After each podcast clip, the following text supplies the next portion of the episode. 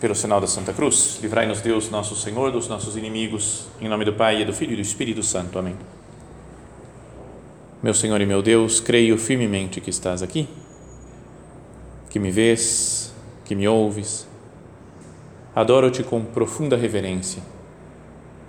Peço-te perdão dos meus pecados e graça para fazer com fruto este tempo de oração. Minha Mãe Imaculada, são José, meu Pai e Senhor, meu anjo da guarda, intercedei por mim.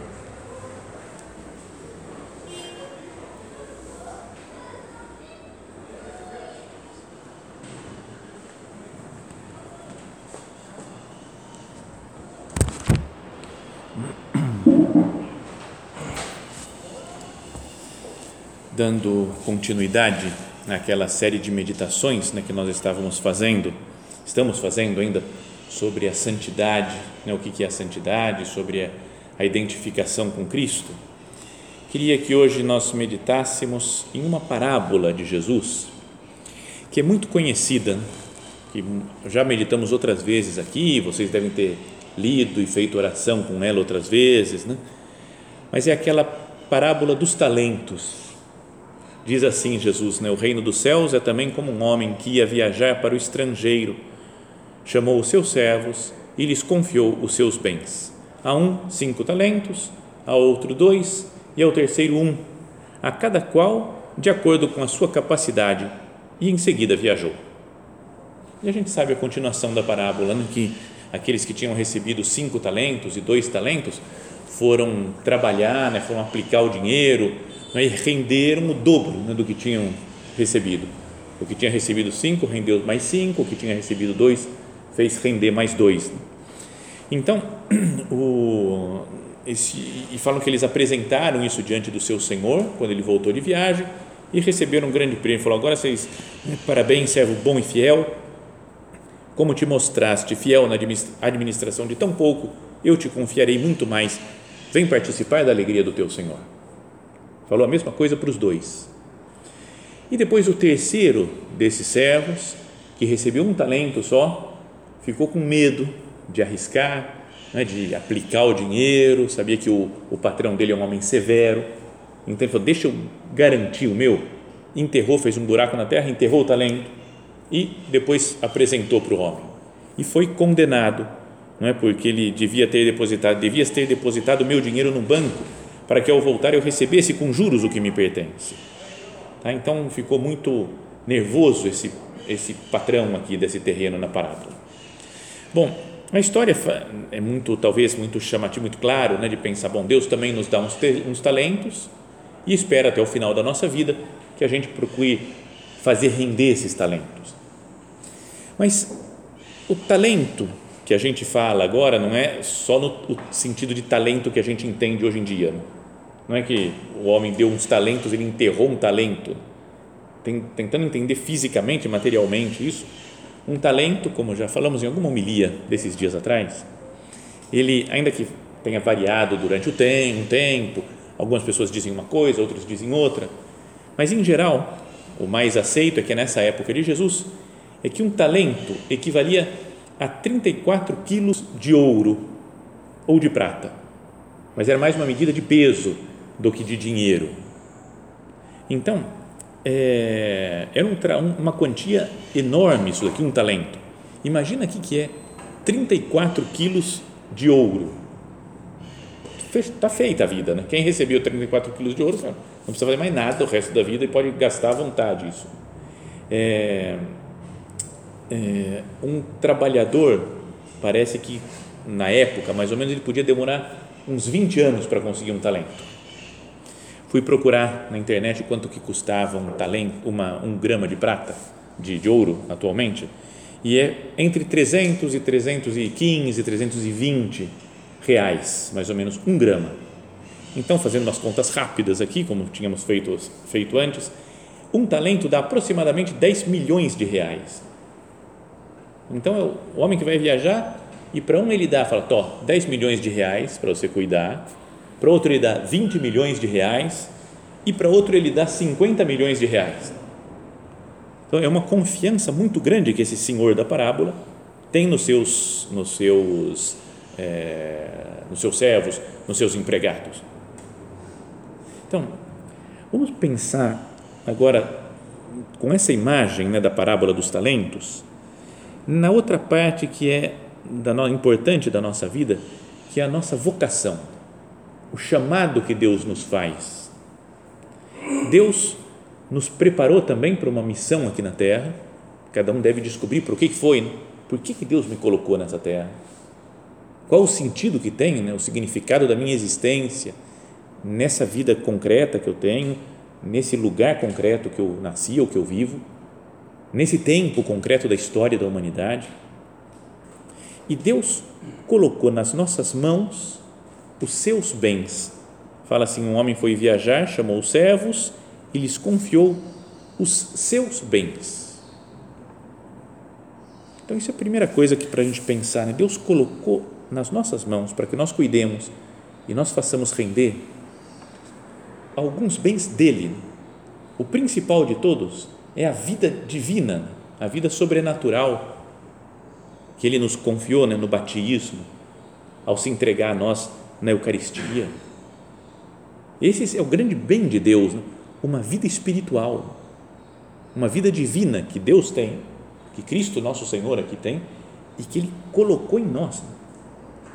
uma parte da divindade, vai podíamos dizer, ele como ele entra em nós, vem morar dentro da nossa alma em graça. Então só isso já nos deveria fazer pensar muito.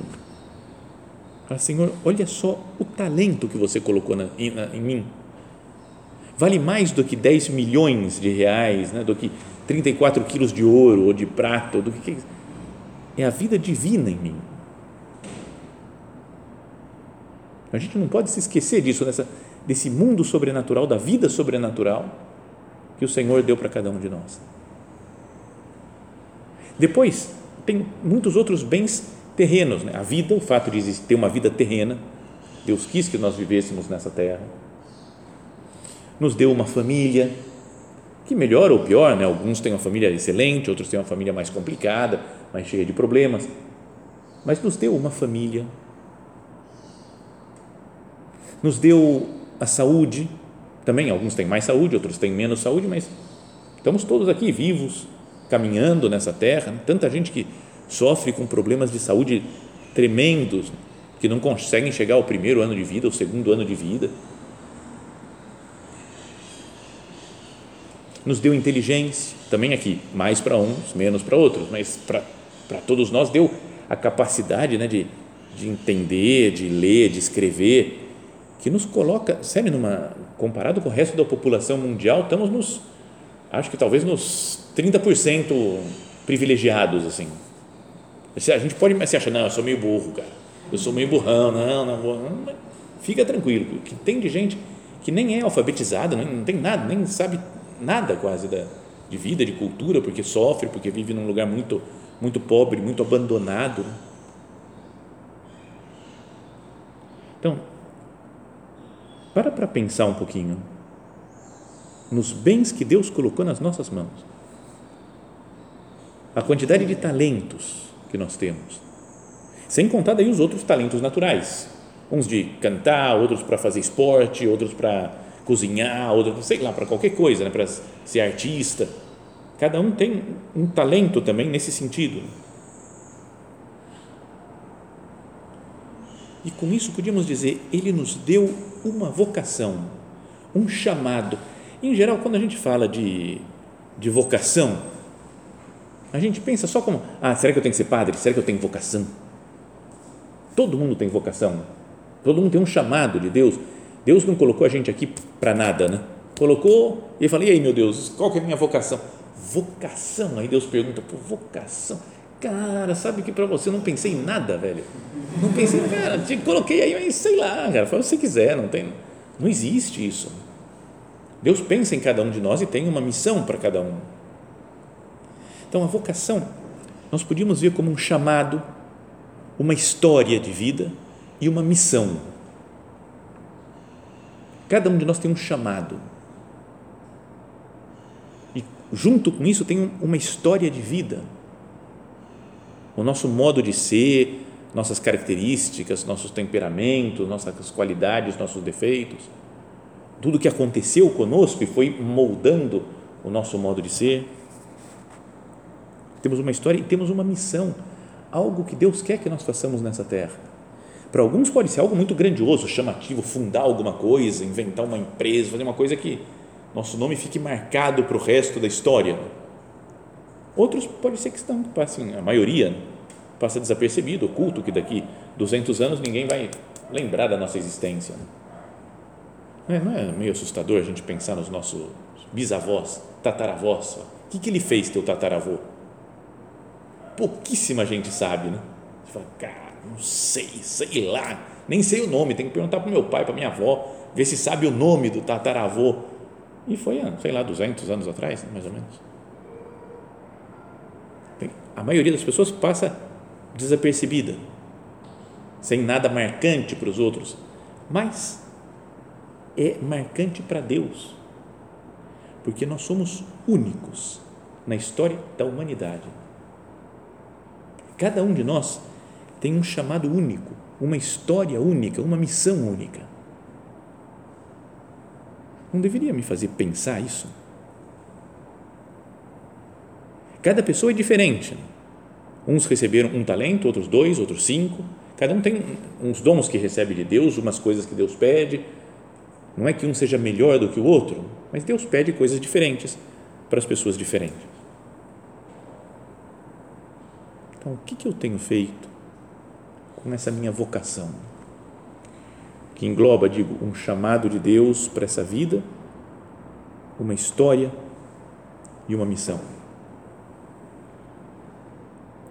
O servo que havia recebido cinco talentos saiu logo, trabalhou com eles e lucrou outros cinco. Do mesmo modo que havia recebido dois, lucrou outros dois. Saiu com o talento para trabalhar, não é? Fez, se esforçou para fazer render esses talentos. Pensa se nós recebêssemos materialmente o que nós, a conta que nós fizemos antes, né?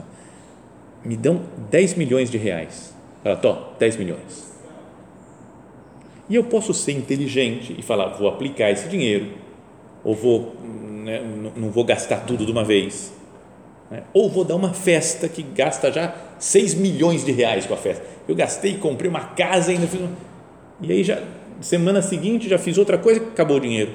Posso desperdiçar, né? Mas seria uma pessoa inteligente, ela pensa no que vai fazer, aplica, investe, cuida desse patrimônio, né?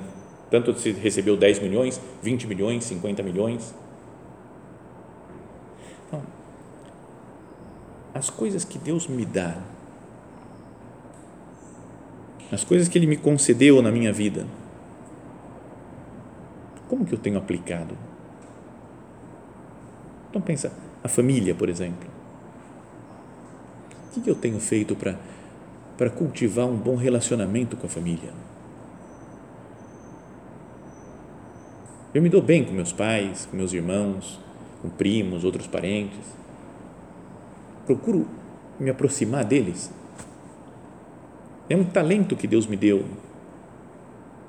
Sabe que alguns algum tempo atrás, falando com um padre amigo meu, um padre muito bom, muito santo, e que ele, a mãe dele faleceu alguns anos atrás, mais dois anos, três anos mais ou menos. Né? Conheci um pouquinho antes, um pouco antes dela falecer, eu conheci a mãe dele e ele sofreu muito, né, porque foi um câncer mais ou menos rápido e ela faleceu. E então ele, ele ia muito, estava sempre com ela, todas as semanas, mas ele falou, Guilherme, não, não se esqueça dos seus pais, esteja o máximo que você puder com eles, porque é muito duro não ter os pais, é, é importante, depois que você perde um parente próximo, você fala, por que, que eu não me aproximei mais dele ao longo da vida? Ele falou, eu fiz muitas coisas pela minha mãe, estive muito próximo dela, mas mesmo assim, tudo me parece pouco. Então é importante né, que a gente queira se entender bem com os familiares. Né? Minha vida física, como é que eu estou cuidando da minha saúde? A minha inteligência, eu desenvolvo minha inteligência, que é um dom de Deus também, estudando bem, trabalhando bem, procurando conhecer coisas novas. E, sobretudo, a vida espiritual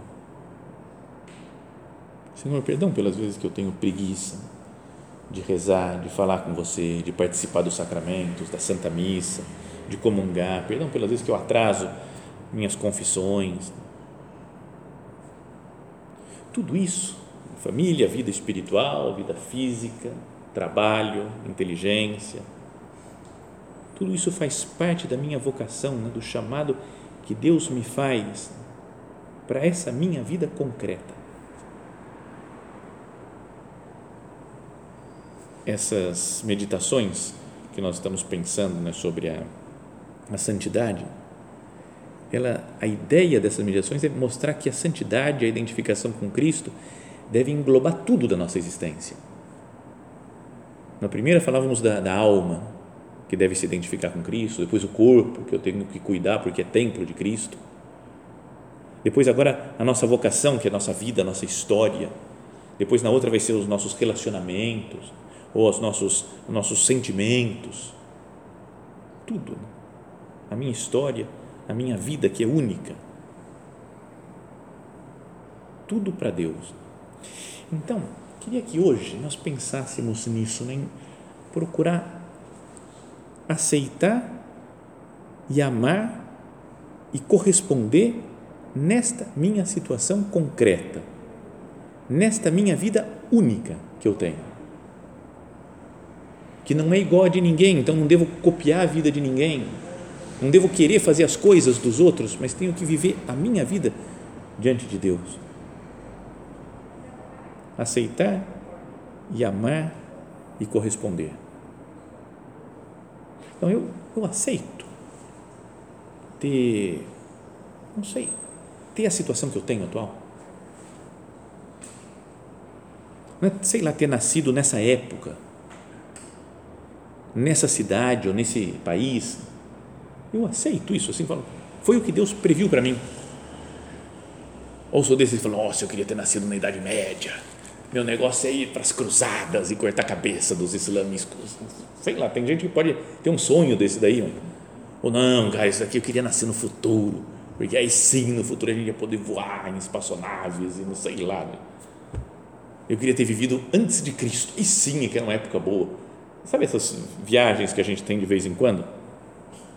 Eu fico saindo do, do meu mundo, né? o São José Maria falava da mística do Oxalá Oxalá é uma palavra que nem se entende muito, né? que seria uma espécie de tomara, seria bom se tal coisa acontecesse.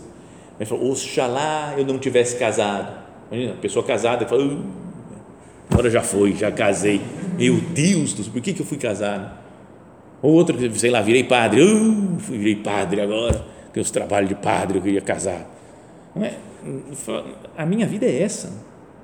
Eu fiz essa profissão, agora estou arrependido, agora comecei a trabalhar em outra coisa, estou arrependido também tem gente que fica, né? se eu fosse mais velho, eu ia poder fazer tal coisa. Se eu fosse mais novo, eu teria mais tempo para fazer. É tudo uma, uma fuga do real, uma fuga do presente. Então, eu consigo é, aceitar a situação concreta da minha existência real, verdadeira, que é essa que eu tenho. E consigo amar isso daí, falar, é o lugar que Deus me colocou o tempo que Deus me colocou para eu alcançar a santidade. Então eu tenho uma, um chamado de Deus, o um chamado à santidade nessa situação concreta. Claro, não é que eu tenho que aceitar tudo como as coisas estão, não, está tudo certo. Tá, tenho que, as coisas que tem que corrigir da minha época, do meu tempo, do meu lugar, eu devo lutar para corrigir, para levar para Deus, como os profetas do Antigo Testamento. Deus enviava os profetas e falava, estava errado isso daqui, tem que mudar esse negócio. Uns apanhavam, morriam, né? mas dava um testemunho de fé, dava um testemunho de Deus. Não é que eu tenho que achar que está tudo certo no mundo, porque é minha época, ah, então está tudo certo, é assim mesmo. Tem que lutar para que a palavra de Deus vença onde tem que vencer. Mas ser como esses dois primeiros empregados da parábola.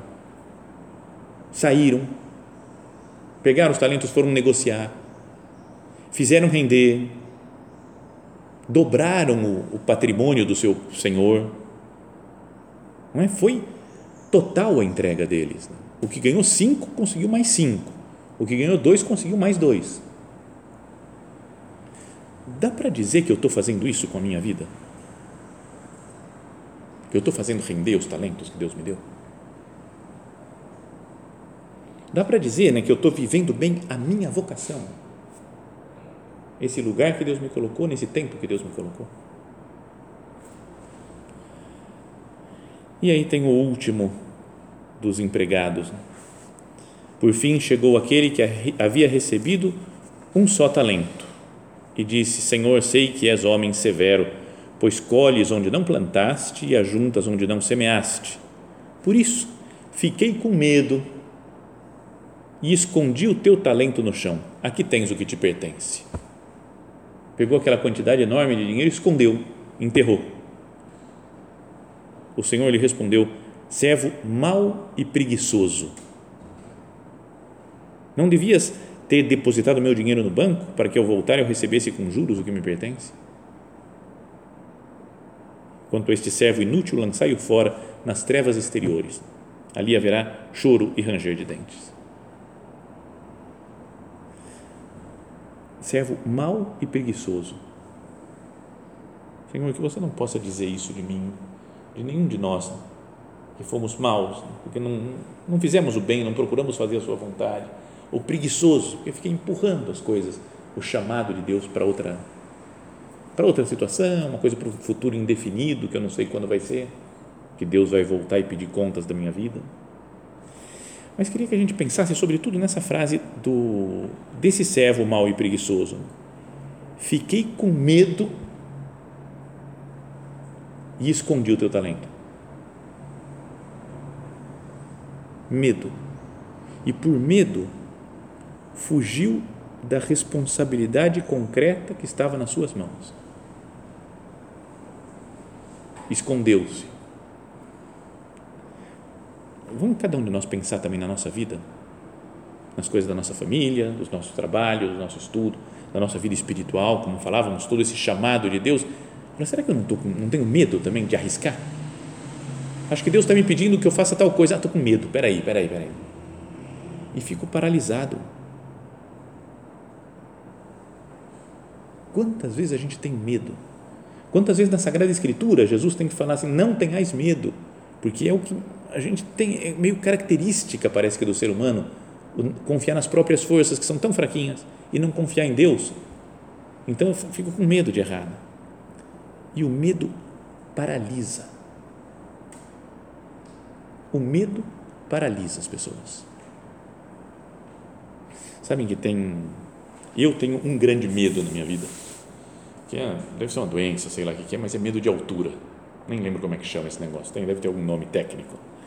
Mas é medo de altura. Então, é, sei lá, se eu, uma, uma, se eu subo numa montanha, eu posso estar a 10 metros do abismo da montanha, já falo, cara, estou bem aqui, não vou chegar mais perto. Vejo um monte de gente andando, oh, que legal, que demais essa vista. Eu falo, não, não, beleza, vocês olham aí, eu não, não. Uma vez fui numa montanha que se chama Pedra do Lopo, que fica na divisa entre São Paulo e Minas. E já subi algumas vezes, duas, três vezes né, nessa pedra, mas uma vez fui e estava com neblina, então você não via exatamente onde acabava a pedra, a montanha. Depois era o abismo no meio da nuvem. Cara, deu um, um pavor, mas foi pavor de eu ter que deitar no chão e ficar segurando assim. Ah, calma, calma, eu estou firme nessa pedra. Não, não, tinha lógica nenhuma, né? eu não ia ser arrancado da pedra e jogado para o abismo, mas foi uma, uma conscientização de calma, eu vou conseguir descer daqui, tudo bem, e, foi, e eu percebo que é nonsense, né? é uma coisa hum, totalmente ilógica ter medo, né? nessa situação que você estivesse andando na beira do precipício, é natural ter medo, mas eu penso, se eu tiver uma tábua, estava falando até com meu pai esses dias, sobre isso daqui, porque ele também tem medo de altura, não sei se transmite é, pelo DNA, sei lá. Mas ele falou: se tem uma tábua de meio metro de, de largura, aqui colocada no chão, eu tenho certeza que eu vou andando em cima dela sem nenhum perigo de pisar fora dela. Eu tenho certeza que eu não vou cair. A tábua está no chão, imagina, 10 metros de comprimento, de tábua no chão, de meio metro de largura. Beleza, vou andando tranquilo. Tá os mesmos 10 metros, uma tábua de 5 metros de largura, mas colocada a 50 metros de altura, eu nem olho para a tábua. Sabe? Nem, não, não, você está tá brincando, não, não, vocês são loucos de andar nessa tábua. Falou, cara, mas tem 5 metros de largura. Eu falei, não, perigosíssimo. A gente pode cair, né? Tem 5 metros, não pode. Sabe? É totalmente nonsense. Eu, eu reconheço. Pensando friamente, falei, não tem lógica. Se eu não caio da tábua quando ela está no chão, se ela estiver no alto, só se tiver uma ventania enorme lá em cima, mas não vou cair também. Mas o psicológico me trava. E eu não consigo nem olhar para a tábua. Então, o medo paralisa. É? Pensando na situação atual até que nós vivemos. O medo, com medo não dá para trabalhar, com medo não dá para ir na igreja, com medo não, não dá para visitar os parentes, não dá para visitar os amigos, por medo. Tudo bem, existe um, um coronavírus, um vírus, mas o medo nos paralisa. Ou paralisa quem tem medo, né? Que todo mundo aqui está com medo. E tem gente que vive com medo, medo da vida, medo de arriscar, medo da vocação. Tem gente que não decide nunca. Né? Eu vou decidir isso, mas se eu decidir isso, eu vou perder outra coisa. É a vida. Fica enrolando para tomar decisões. Você fala, faz isso ou aquilo. Ah, não sei, vamos pensar, né? Tá bom, pode pensar. Passa um dia, passa outro dia, passa uma semana, passa um mês. Estou pensando. No fundo, está com medo de tomar uma decisão. Então, eu sou uma pessoa medrosa, como esse homem da parábola aqui, ó, porque ele, por medo, ficou paralisado, enterrou o talento, não fez render e foi chamado de servo mau e preguiçoso. Será que Deus não colocou um monte de coisa nas nossas mãos? Todos esses bens, esses talentos, e nós temos medo e estamos paralisados também? Tem três pontos de caminho de São José Maria, seguidos, assim, ó, número 101, 102 e 103. Vou ler os três, porque são muito claros né, sobre essa questão do medo. O primeiro, ele fala assim: as dificuldades encolheram-te e te tornaste prudente, moderado e objetivo, entre aspas. Fala, calma, vamos ser prudente, vamos ser moderado. Pessoal, vamos ser objetivo e aí ele dizia: Lembra-te de que sempre desprezaste estes termos quando são sinônimos de covardia, apoucamento e comodismo. A pessoa, quando é covarde, ela fala: calma, vamos ser prudente. Para andar nessa tábua aí que está a 10 metros de altura, eu falo: calma, pessoal, prudência, não vamos. É perigoso, é perigoso. Prudência, vamos ser moderado. Mas é covardia, apoucamento, comodismo. Não estou fazendo isso com a minha vida. O ponto seguinte é medo, perguntando. É próprio dos que sabem que agem mal. Tu nunca. Se eu estou procurando fazer a vontade de Deus, eu não tenho que ter medo. Por isso Jesus fala: não tenhais medo. E o outro, há uma quantidade bem considerável de cristãos que seriam apóstolos se não tivessem medo. São os mesmos que depois se queixam porque o Senhor, dizem, os abandona que fazem eles com Deus? Será que o meu medo não faz com que eu abandone o plano de Deus para mim? Eu abandono o Senhor e falo, ah, meu Deus, não me abandona. Eu é que abandonei por medo, como fez esse servo da parábola. Com medo, enterrei o meu talento. Então, pensando nessa visão mais global assim da, da, da santidade, do, tudo da nossa vida se identificar com Cristo, Pensemos nisso aqui. Temos uma vocação, que não é só um chamado para fazer isso ou aquilo, mas é para viver essa vida concreta nas circunstâncias concretas que Ele me deixou. Eu tomo as decisões, eu procuro investir nos talentos que Deus me deu para fazer render, ou eu me encolho, me escondo, porque tenho medo de errar. Peçamos ao Senhor né, e à Sua Mãe Santíssima, e peçamos a São José que estamos nos aproximando já da sua festa agora, né, nessa próxima sexta-feira, que eles nos ajudem. Imagina o talento que Deus colocou nas mãos de São José e Nossa Senhora. Ele mesmo, né, o próprio Filho de Deus feito homem. Imagina se eles ficassem parados. Eles não estavam em sintonia com Deus o tempo todo. Para, o que, que nós temos que fazer agora? E fizeram render esse talento, né? levaram Cristo para o mundo todo. Então, peçamos a São José e a Nossa Senhora que nos ajudem a, a viver bem a nossa vocação.